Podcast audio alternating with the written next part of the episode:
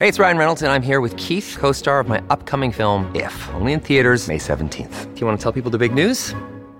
All right, I'll do it. Sign up now and you'll get unlimited for $15 a month and six months of Paramount Plus Essential Plan on us. Mintmobile.com slash switch. Upfront payment of $45 equivalent to $15 per month. Unlimited over 40 gigabytes per month. Face lower speeds. Videos at 480p. Active Mint customers by 531.24 get six months of Paramount Plus Essential Plan. Auto renews after six months. Offer ends May 31st, 2024. Separate Paramount Plus registration required. Terms and conditions apply if rated PG.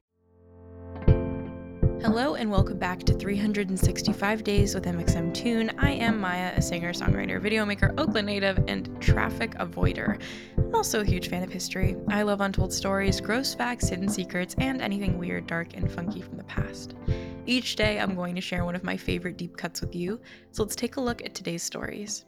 It's 365 with mxmtoon. New every day, so don't leave too soon. I'm gonna teach you stuff, no, it won't be tough. Gonna go a year till you've had enough. It's 365 Today, in 1914, the first electric traffic light was installed in Cleveland, Ohio, on the corner of East 105th Street and Euclid Avenue. About six years earlier, in 1908, the Ford Model T started rolling out to the masses, marking the first time that people were able to purchase automobiles on such a large scale. With cars, bicycles, pedestrians, and even still some lingering horse drawn carriages, traffic was eh, a little bit tricky. Horse drawn carriages soon went out of vogue once cars became more accessible. You don't have to clean up your car's poop, but navigating the roads was still dangerous and complex.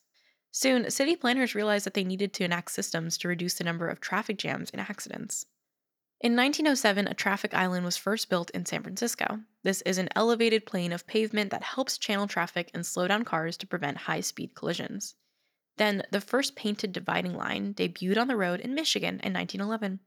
Then, three years later, we got the first traffic light in Ohio.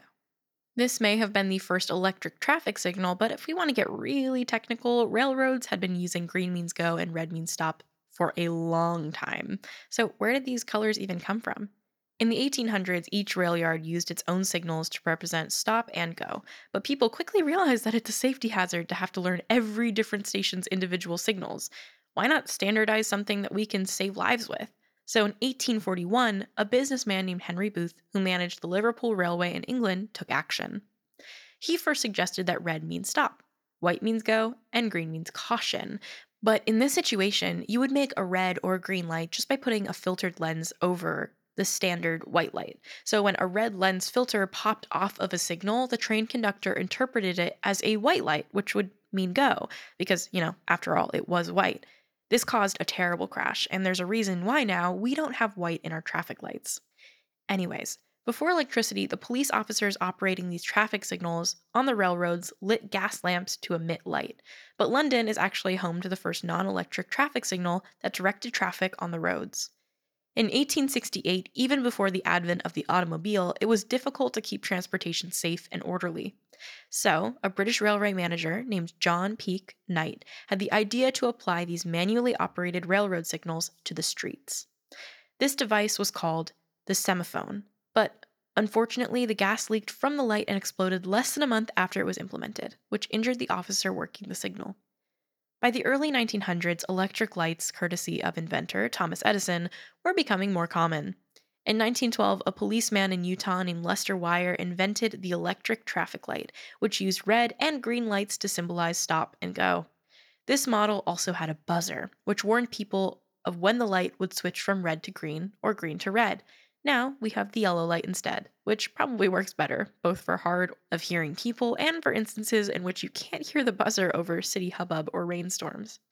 The first traffic tower with three lights, red, green, and yellow, was installed in Detroit in 1920. Now, traffic lights are computerized. As early as the 50s, traffic lights began using sensors in the roads that can detect when the cars are above them. This helps the lights direct traffic in the most efficient way possible, although sometimes when you're driving, it might not feel like that. We still use this system today, and in the 90s, pedestrian crosswalk counters debuted. Sometimes less is more. We still use a pretty similar traffic light system to what we used in the 1950s when computerization first took hold. But as recently as last month, companies like Tesla have continued to share beta tests of software that controls self driving cars. Is this the future of the auto industry or a misguided attempt to take tech too far? How will this affect our beloved traffic lights? Only time will tell.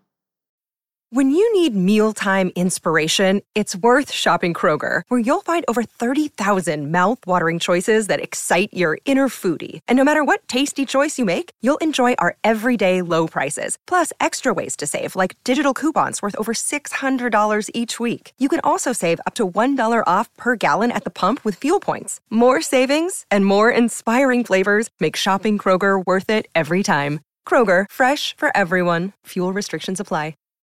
Look, Bumble knows you're exhausted by dating. All the must not take yourself too seriously and 6 1 since that matters. And what do I even say other than hey? well, that's why they're introducing an all new Bumble with exciting features to make compatibility easier, starting the chat better, and dating safer. They've changed, so you don't have to. Download the new Bumble now. Now, let's talk about music. Today, we have an extremely iconic guest joining us on the pod. We have Lesbian Jesus, aka Hayley Kiyoko, to share a day in her life. Hey Maya, thank you so much for celebrating the fifth year anniversary of Gravel to Tempo. Wow, I remember when I wrote the song, I just wanted to create a power anthem celebrating the fact that we have to overcome so many fears and challenges on our own and trying to have a song that can help motivate us to keep going. And in the music video that I directed, I throw myself back into high school, and you'll see as you watch the video, I just feel so isolated and distant. I felt so isolated and distant from my peers growing up. And I really, um, I take my power back in the video, and you'll see I dance on the cafeteria table, and I really learn to realize that my my uniqueness, my queerness, that is who I am, and that's what makes me powerful, and that I'm not going to let my differences, um, you know, rob me from an amazing life and amazing experiences. Thank you for having me. I hope you're having a great day, and I'll see you soon. Bye.